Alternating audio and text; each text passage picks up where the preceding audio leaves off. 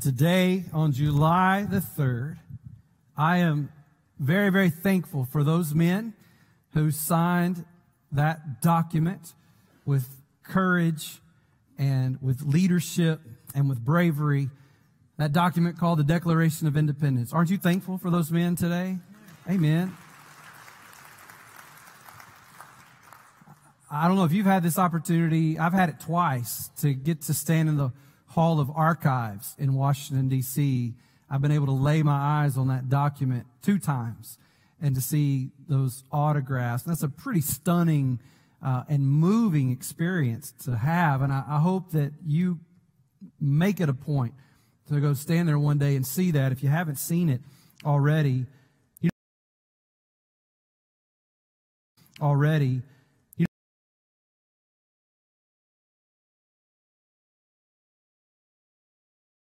worship team cheating. Y'all were in both services.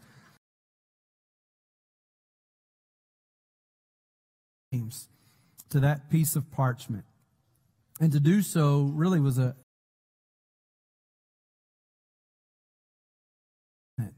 each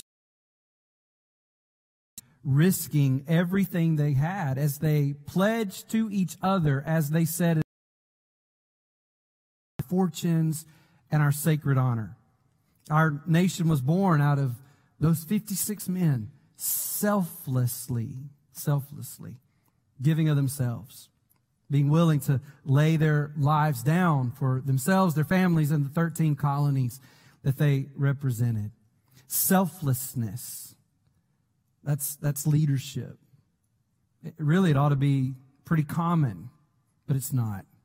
In fact, I think selflessness is becoming uh, even more rare character traits in the world that you and I find ourselves living in today.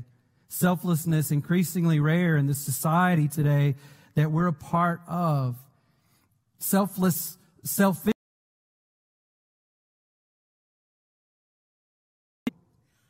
Certainly in my own life, but I, I think that I would even say that in the last couple of years, in the post COVID world, Selfishness has even ran deeper and broader and stronger than we've ever seen it before. It, it seems like people are even eager and happy to circle the wagons around self to the expense of excluding other people from themselves. People tucking themselves away with anger and with fear. And here's what's challenging in my own opinion, is that I'm seeing that on the rise, not only in the world, but I'm seeing that on the rise in the church. I'm seeing that on the rise among the people of, of God. We're seeing that more and more. And it's easy, and, and right now you're even feeling it, familiar territory probably. It's easy to begin to feel this grim sort of outlook about the world, right? And about society and, to kind of begin, if you're a follower of Christ and you're like me, I find myself a lot of times going, Jesus, where are you at? I'm thinking you might be a little late, right? I mean, come on back and get us out of here. And you know me, I long for him to return. I think all Christ followers should long to that. It is far better to be with him than to be apart from him. So yeah, the world's looking kind of crummy, but I have this glimmer of light in front of me. I have this glimmer of hope that I see that's so encouraging and sustaining, really, to my mind and to my soul. This glimmer of hope that says, hey, yeah, I want Jesus to come back, but he might not be done yet here a glimmer of hope that says there may yet still be soon another great awakening. A gospel awakening across the globe where people, men and women and boys and girls come to know the truth of who Jesus Christ is and what he's accomplished on their behalf. There could still yet be a great revival that God sends to his church that makes a transformational impact on the world and on society. And this glimmer of hope and light that I see, really to be very specific with you, where I see that radiating from is from a group of people that's come to be known as Generation Z. That's kind of roughly the people in the room right now who are 10 to 22, 23 years old, something like that. Some of you may be surprised because all the media tells you is all the bad stuff, all the crazy stuff about Gen Z. But I get to know Gen Z up close and personal. One, because I'm a dad of four of them from 8 to 23. So I got a few Gen Zers in there somewhere. But then here in, in our church family, I get to spend a lot of time with them. And I am hopeful about what God may be up to. You know this about me. If you know me at all, you know I love young people. I love students. I'll never stop being a student pastor in my heart. That's a call that God's never going to take out of me. I don't see that happening. I don't see me, I see me being 80 years old, still flipping pancakes for the college students.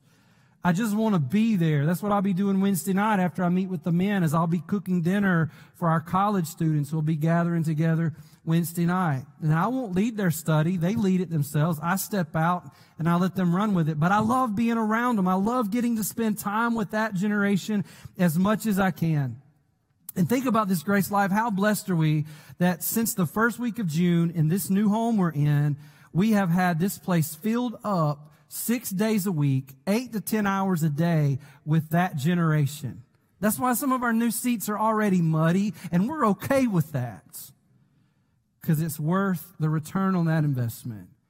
It's worth it for our sons and our daughters, our boys and our girls, our students. This week, nearly a hundred of them are going to leave for mission trip or kids camp out of here. And I'm passionate about that group of people. And in particular, here's what I'm passionate about. I am passionate to see them become world changing leaders in the kingdom of God. I'm passionate to see them become church changing leaders within the church. Right here, even at Grace Life. Investing in them, that's what energizes me.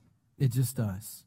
There's a lot of things that I do as a pastor that I have to do as a pastor. It's part of my job. That's just life as a grown up, right? We all have things in our JOB that don't really float our boat, don't really energize us, but it's just the territory we live in. We do it. But the time that I get to spend with students, young people, children, the time that I get to invest in them, it never feels like a JOB. It's always JOY. It's joy through and through. And so this morning, I want to speak to them directly. There's a bunch of them in the first hour, some of them in here. A lot of people not here today. That's okay. But I want to speak to Gen Z specifically. And that doesn't mean, listen, if you're 30, that this isn't for you, because I needed to hear this word again. Doesn't mean if you're 70, this isn't for you, or 80. No, God's got a word for all of us here today. Because it's not just Gen Z that's got leadership potential in them, it's every single one of us. And maybe some of you think you missed the boat. Moses probably thought that too, right? But at 80, God goes, boom, tag, you're it. In the game. In the game. Go, son. Go. You're in. Right? So there's nobody here that God's finished with. You wouldn't be in attendance today if God was finished with you. He would have already checked you out of here, called you home, but he hasn't. So we're all needing to hear this word today. But I don't mind telling you that 10 to 22 or 23 age range right there, I've spent more time praying for them specifically this week. They're just on my heart. And I'm excited about what I see God doing with them. So we've been learning about Joseph really since we moved here. Um, I think this is our ninth sermon through the life of Joseph out of the Old Testament.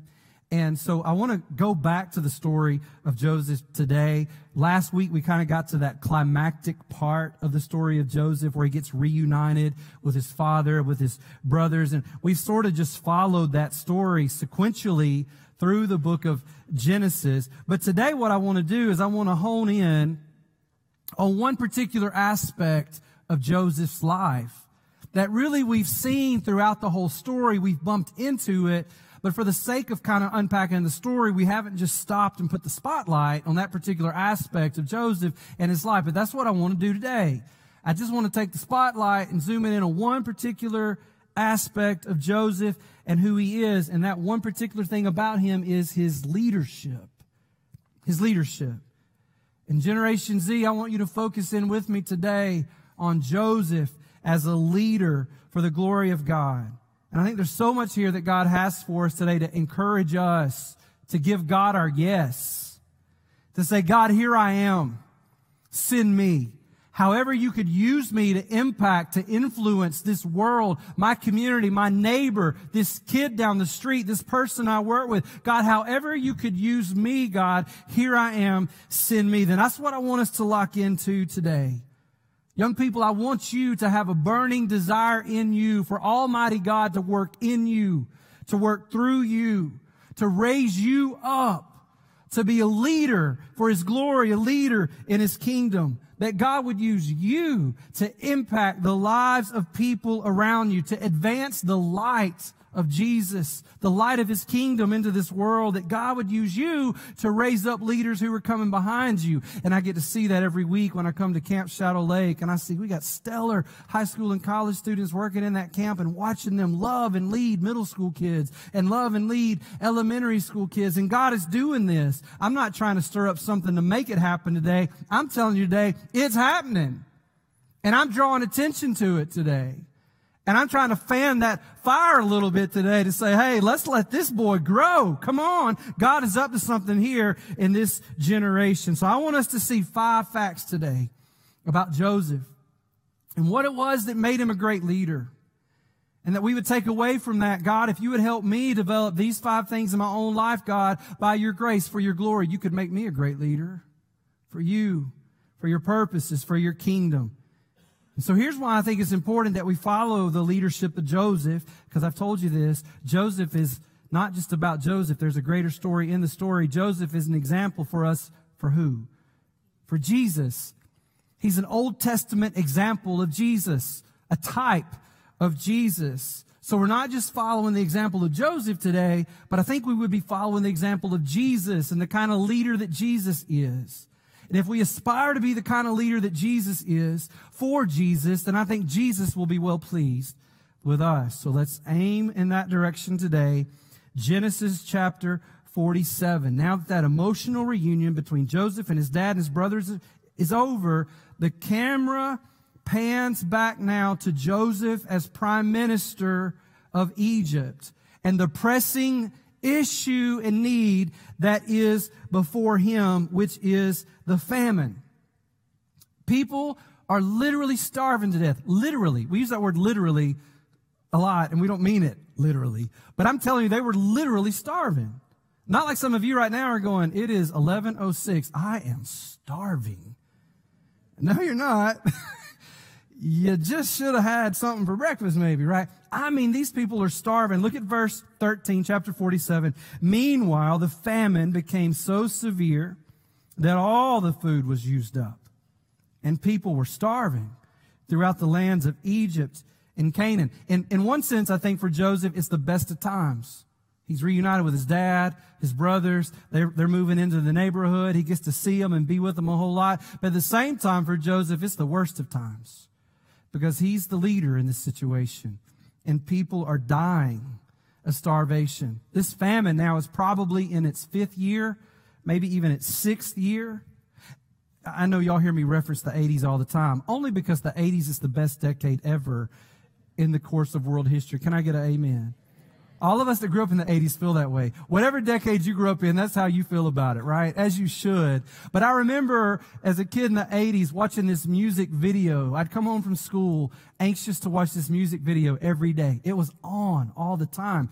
And it was a really unique song and unique music video because it had all of these different celebrities, these stars, these artists all in the studio together. And they were all singing this song that went, we are the world. Remember that song? We are the children. Come on, everybody. We are the ones who make a brighter day. So let's start giving. There's a choice of making. You remember that? Right? Somewhere out there on live stream, somebody just changed the channel. Doop. You better not get up and leave though. We got you here. And yeah, thank you, Norm. Thank you. Yes, that's right. Turn. The, can we turn out the lights and just hold up our phones and go with that for a minute? Just kidding. Just kidding. The one thing you might be forgetting about that video though is occasionally spliced into it, as I remember, and maybe I remember it wrong, but I remember this being associated with it. There were these images of the famine in Ethiopia, which is why they were recording that song at that time to raise funds to try to provide resources and food because people were actually starving to death. And so if you can kind of think back to images like that you've seen, I think you get a better idea of the situation that Joseph finds himself in here as the leader of this, the one who is in charge of the distribution of whatever resources they have to desperate and to dying people. And Joseph is quite a leader that kind of situation, not just everybody's cut out for, but Joseph is God's man for the moment. And young people, listen to me. I believe some of you are God's person for this moment that we find ourselves in today. I, I would be happy to live the rest of my life backstage and watch God raise up the next generation to go front and center in leadership. Nothing would thrill me more. And I'm praying God's going to do just that. That even today, God is going to be working in this room to raise up leaders who are 10 or 20 or 80. He's not finished yet. So I want to read a chunk of chapter 47 of Genesis to you. Although I'm not going to unpack it, if you're here to grade my sermon technique, I'm going to get an F today in exposition. Normally I like to go verse by verse and unpack that, which is the way we've really walked through the story of Joseph. But today I want to capture some leadership traits of his that stretch all the way across the entire story. But to sort of set that up, I just want to give you this part of chapter 47. And this will sort of set us up, Lord willing, maybe next Sunday to tie a bow on this sermon series and then head into the next frontier that God has for us. So let's look at verse 14. Y'all are still singing We Are the World. I know you are. Stop singing it. Let's read verse 14. By selling grain to the people, Joseph eventually collected all the money in Egypt and Canaan, and he put the money in Pharaoh's treasury. When the people of Egypt and Canaan ran out of money, all the Egyptians came to Joseph. Our money's gone, they cried, but please give us food, or we will die before your very eyes. Joseph replied, Since your money is gone, bring me your livestock. I will give you food in exchange for your livestock. So they brought their livestock to Joseph in exchange for food in exchange for their horses, flocks of sheep and goats, herds of cattle and donkeys. And don't think that was a whole lot. It probably wasn't a lot and probably pretty scrawny looking. And Joseph provided them with food for another year. But that year ended. And the next year they came again and said, We cannot hide the truth from you, my Lord. Our money's gone, and all our livestock and cattle are yours. We have nothing left to give but our bodies and our land why should we die before your very eyes? Buy us and our land in exchange for food. We offer our land and ourselves as slaves for Pharaoh. Just give us grain so we may live and not die, and so the land does not become empty and desolate. So Joseph bought all the land of Egypt for Pharaoh. All the Egyptians sold him their fields because the famine was so severe. And soon, all the land belonged to Pharaoh. As for the people, he made them all slaves from one end of Egypt to the other. The only land he did not buy was the land belonging to the priest. They received an allotment of food directly from Pharaoh, so they didn't need to sell their land. Then Joseph said to the people, Look, today I've bought you and your land for Pharaoh. I will provide you with seed so you can plant the fields. Then when you harvest it, one fifth of your crop will belong to and as food for you, your households, and your little ones. You've saved our lives, they exclaimed. May it please you, my Lord, to let us be Pharaoh's servants. Joseph then issued a decree that is still in effect in the land of Egypt, or it was when Moses wrote these words.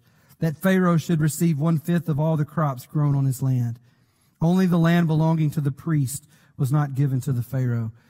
Let me tell you, this is brilliant leadership that we just read right here. Brilliant. Made him a great leader. That's what we want to talk about today. What are the five takeaway traits? There's more than five, but I knew you'd be starving if I didn't get you out of here on time. So what are, what are five that we could at least pinpoint today that made Joseph a great leader for God? The number one trait is this. God was first in Joseph's life. Above anything or anybody else, God was first in his life. When Joseph's life was hard, and it was hard often, God was still first. He trusted God. When he was propositioned by Potiphar's wife, God was still first in Joseph's life. He wanted to honor God above all things. When he experienced success, he gave God all the glory. He honored God in it. God was always first in his life. So I'm asking you today, Grace Life, and in particular Generation Z, I'm asking you, is God first in your life today? Is he a God that is first, or is he a God that gets what's left of you?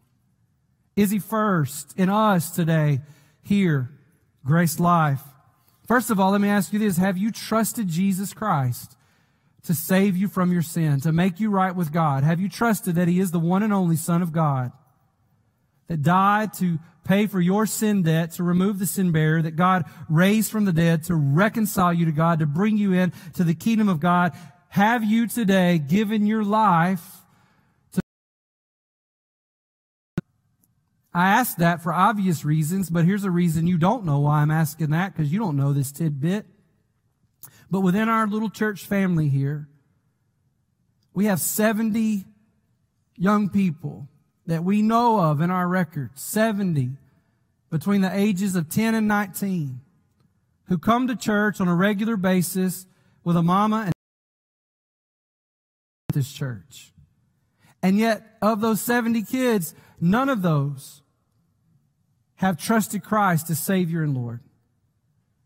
Or if they have, they've not yet professed their faith in Jesus publicly through baptism. That's kind of scary. At the same time, I'm kind of wondering, God, what, what are you up to here? Is there about to be a great outbreak here within this generation? Are, are we seeing the ground laid in the formation of what could be that revival that we spoke about, that great awakening that we spoke about earlier? And listen, if you're one of those young people, or you're an old person that's sitting here today and you've never trusted Jesus Christ to be your Savior, to be your God, you've never laid your life down and said, God, I want to follow you for the rest of my life, then that needs to happen. And I'll tell you when that needs to happen. It's on God's calendar, by the way. He's already scheduled that for you. Do you know where it is on the calendar? Jesus always schedules salvation on the same day on the calendar. It's today. Over and over, God says, today is the day of salvation. Yesterday's impossible. Tomorrow's not promised. Today is the day of salvation. If you have trusted Christ to save you, then I'm asking you, is he first in your life? Are you following him? Is he your king? Is he your Lord? Is he supreme in all of your life? He should be. He's supposed to be. Not only that, but I believe that we have a number of young people in our church, maybe some not so young, who are this close, not just to being saved and trusting Christ as Savior, but we have many in this church who are this close to stepping across the line and saying, God, I give you my life. I, you're my Savior, but I want you to be my Lord. I've had my plans for my life, but I don't want my plans. I want your you want me to do, wherever you want me to go, God, I'm in.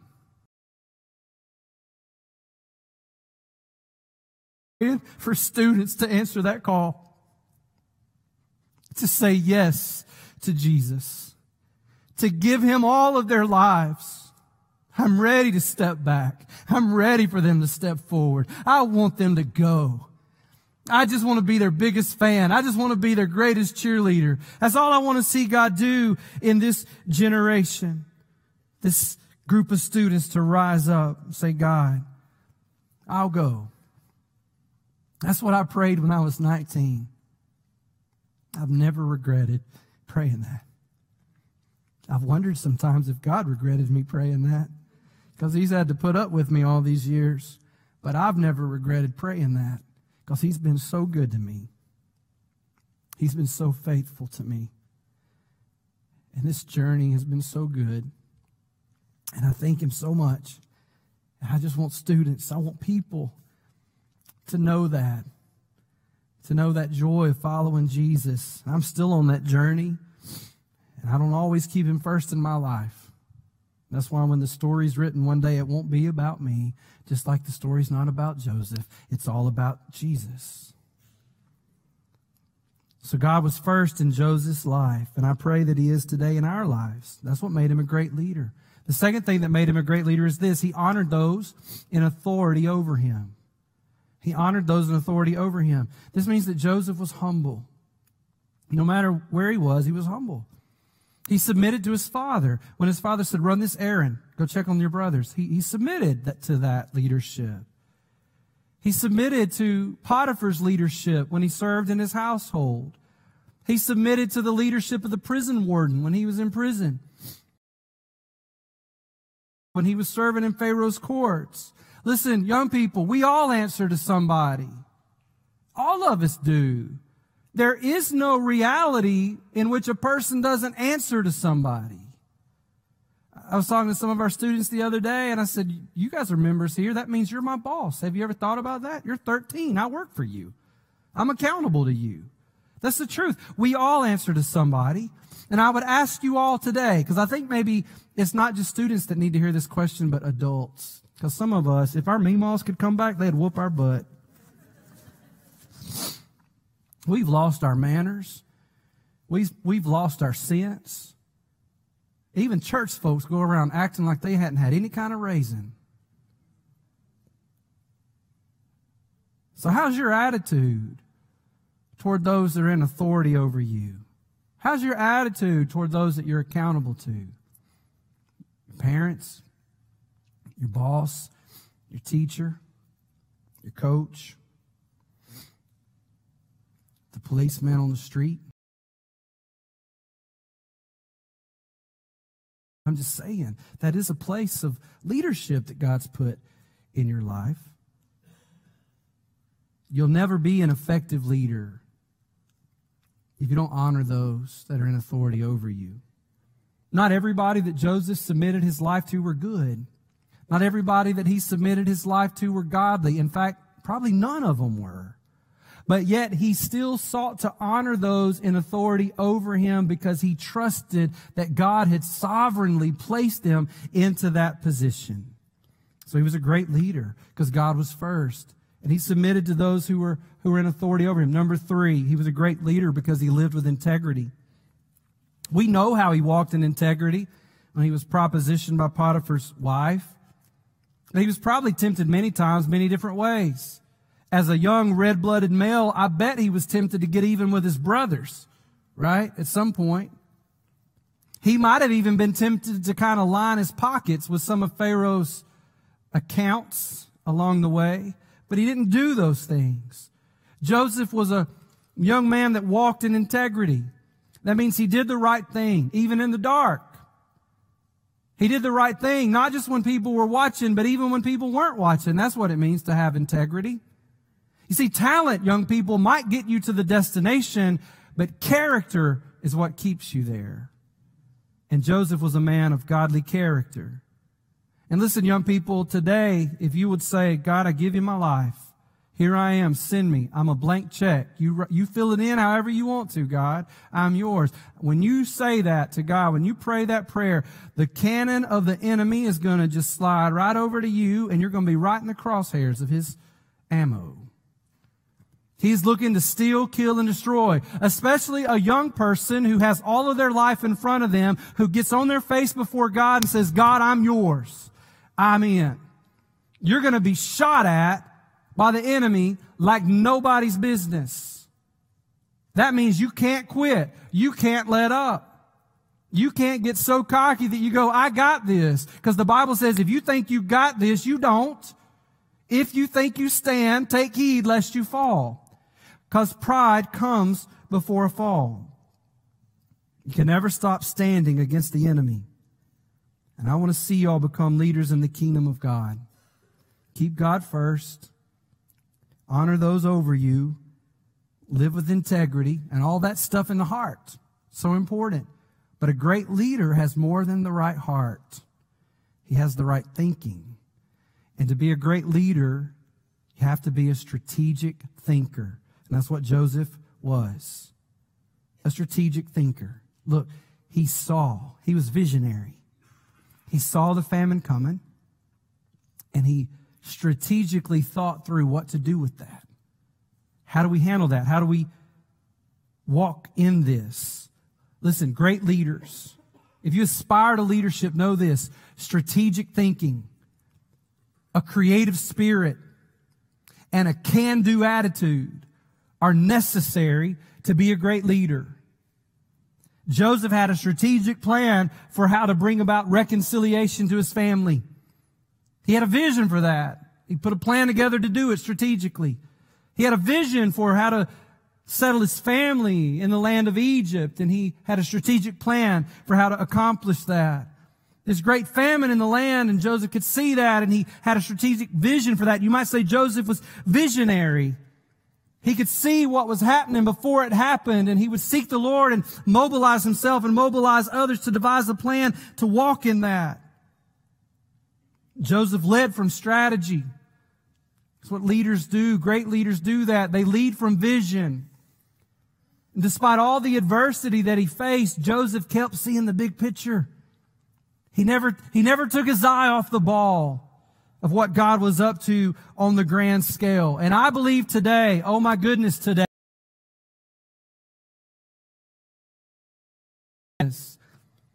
there is a gaping hole in our society for good, godly, visionary leadership.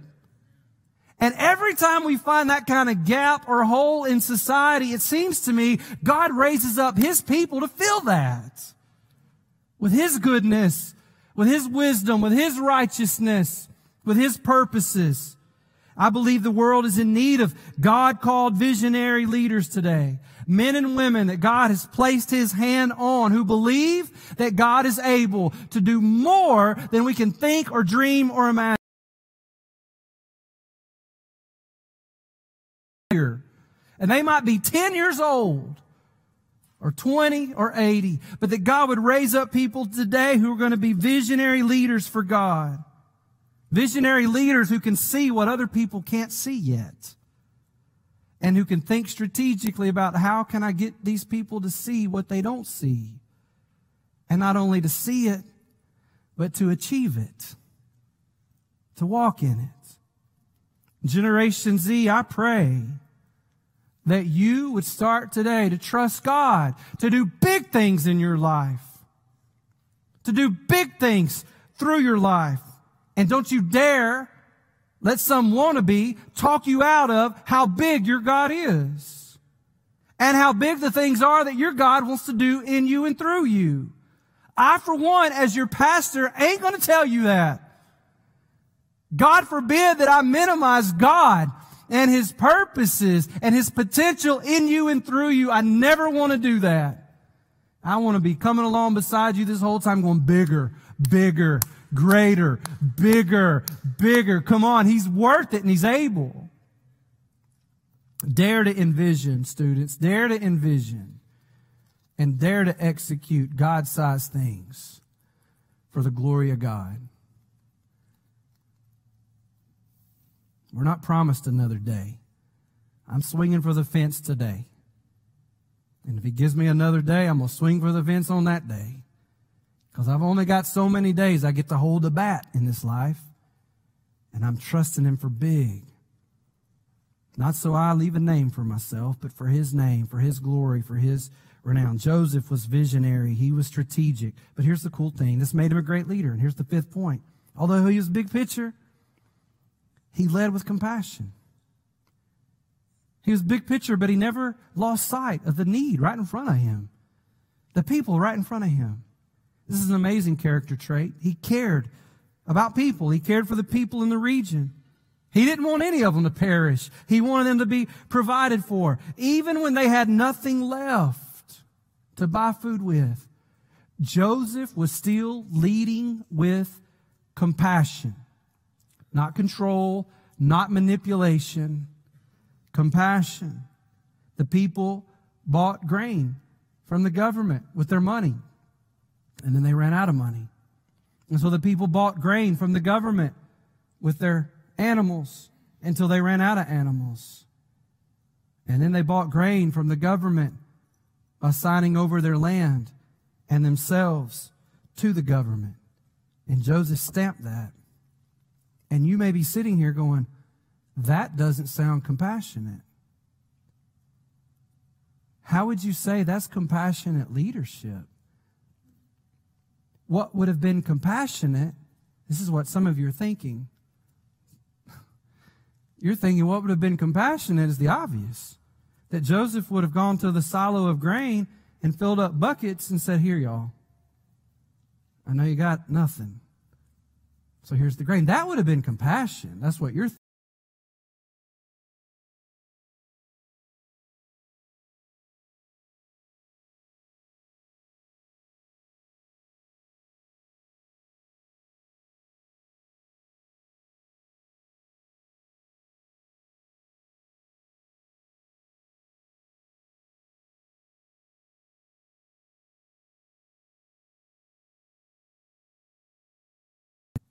You say, I don't understand. Let me explain. Joseph was going to make sure the people had food. But Joseph understood that God had created people in part to work. To work. Work is not the result of sin. Work was in the world pre sin. Pre fall of man into sin, work existed. God put Adam and Eve in a garden.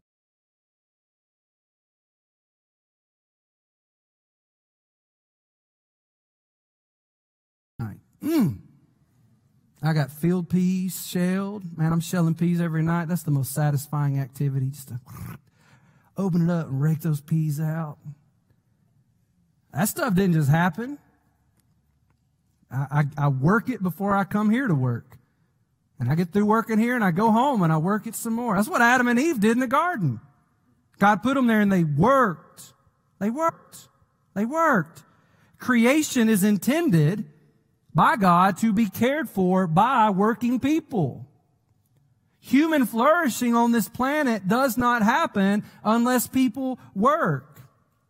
And when a government allows people who have the ability to work to not work, encourages them not to work, then that government, that leadership, which is not good leadership, robs people of their intended value and their intended worth and purpose and self-esteem.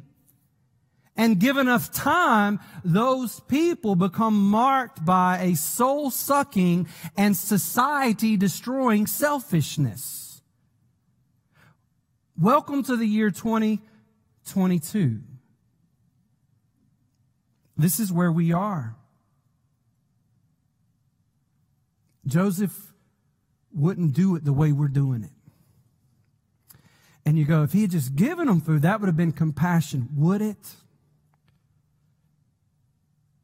No, I don't think so. Joseph was compassionate enough to not just give the people bread, he wanted the people to have lives with purpose lives with meaning, lives with value. He wanted them to know the joy of being a producer, not just a consumer. He understood that image bearers of God are made to create. They're made to produce and to reproduce and to work. That is God's blueprint for us. That is embedded in our divine DNA. And Joseph had compassion for these people. So Joseph says, we'll buy your land, but you keep working it. And when the famine is over and the crops start producing, you keep 20% of it. We'll just tax 20%. Some of you wish you had a 20% tax bracket. That would be more fair. This wasn't just fair by ancient standards, this was generous. Because by ancient standards, the typical income tax was 50%. Joseph said, Your income tax is going to be to that kind of leadership. Did they think Joseph? You have saved our lives. And I don't think they probably meant just physically. Dad could still hold his head up high. There's still work to be done. Still a reason to get up and go. Still a sense of satisfaction shelling those peas at the end of the day. He saved their lives beyond the physical. Generation Z, today, you're living in a world that is experiencing a great famine, but not just physical. Lives that need to be saved beyond the physical realm. You are growing up in a world that has been stricken with all kinds of famines. We're not facing a physical famine like they were, at least not yet. There's another reason I shall peace. But we are facing real famines that are fully present now, famines that are spiritual in nature, famines of darkness and lostness, famines of hopelessness and confusion, famines of selfishness and hatred and violence. And you know the answer to those famines? It's Jesus. And we cry out, so Lord, come on back. And we should cry that. We should pray for that. We should even not eat our shelled peas, and we ought to fast for that. But we also have to live with the real realization that He has already come, and He is still here. The Spirit of Christ lives in the hearts of His people. Why is that? Why are we here? then? Why is he in us here in this world at this time of famine? Could it be that God is raising up a Joseph or a Josephine? That God would use today to make an impact, a difference, have an influence in this world for the cause of Christ. Will we today lay our entire lives before Him on these altars and say, God, here I am goofy old, messed up, hot-headed, ignorant, wrecked reputation, messed up past, but God, I'm all in. If there's anything under the sun you can do with somebody like me, here I am. Remember who said that? Isaiah, right? Before he got to that point, he had to go, God, I'm messed up. That's what he said. God, I am messed up. I live among a bunch of people that are messed up, and I'm messed up, but God, here I am. Send me. Will you do that today? Will you surrender your life to Jesus, young people, old people, today, and say, God, here I am. Would you help me to keep you first in my life?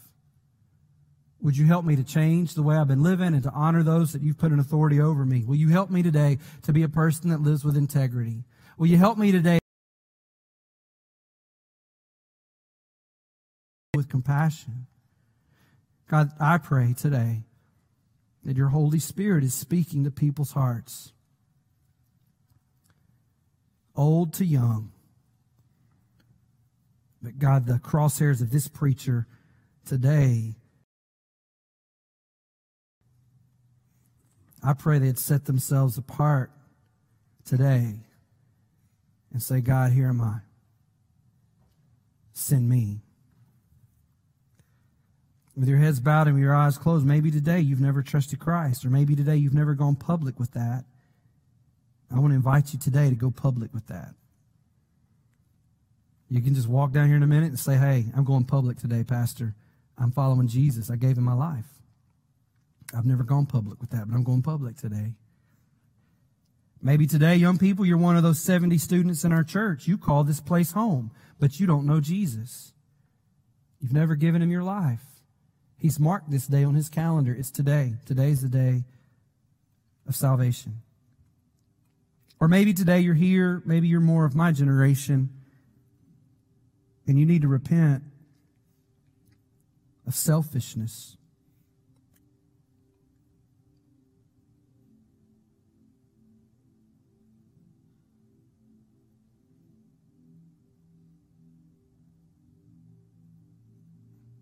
We lay down too easy. We, we protect self too quickly. It's in the church. We're in the world. And we're quickly becoming of it. My wife and a friend went to my favorite Greasy Spoon restaurant to get breakfast Friday. Y'all have heard me talk about my favorite place, my little Greasy Spoon spot. They got there Friday and there was a sign up that said, We're closed. We can't get enough people to work.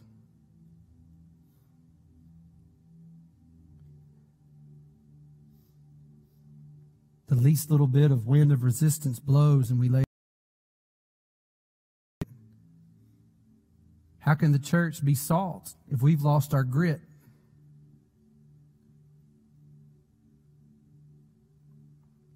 You're not supposed to say stuff like this from the platform, especially when you're live streaming. We can't keep having dozens of people call in on Sunday morning that they can't come serve in our preschool ministry. That can't keep happening. And it's not just that area of ministry.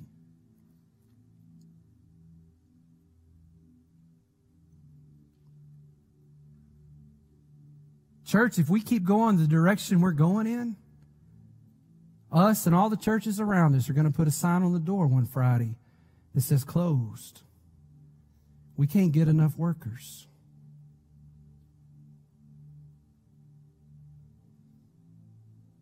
And I'm just wondering today if there's anybody that God's calling out to say, hey, I'm in this world, but I don't want to be of it, God. Here I am. Send me. I'm all in, God. Blank check before you.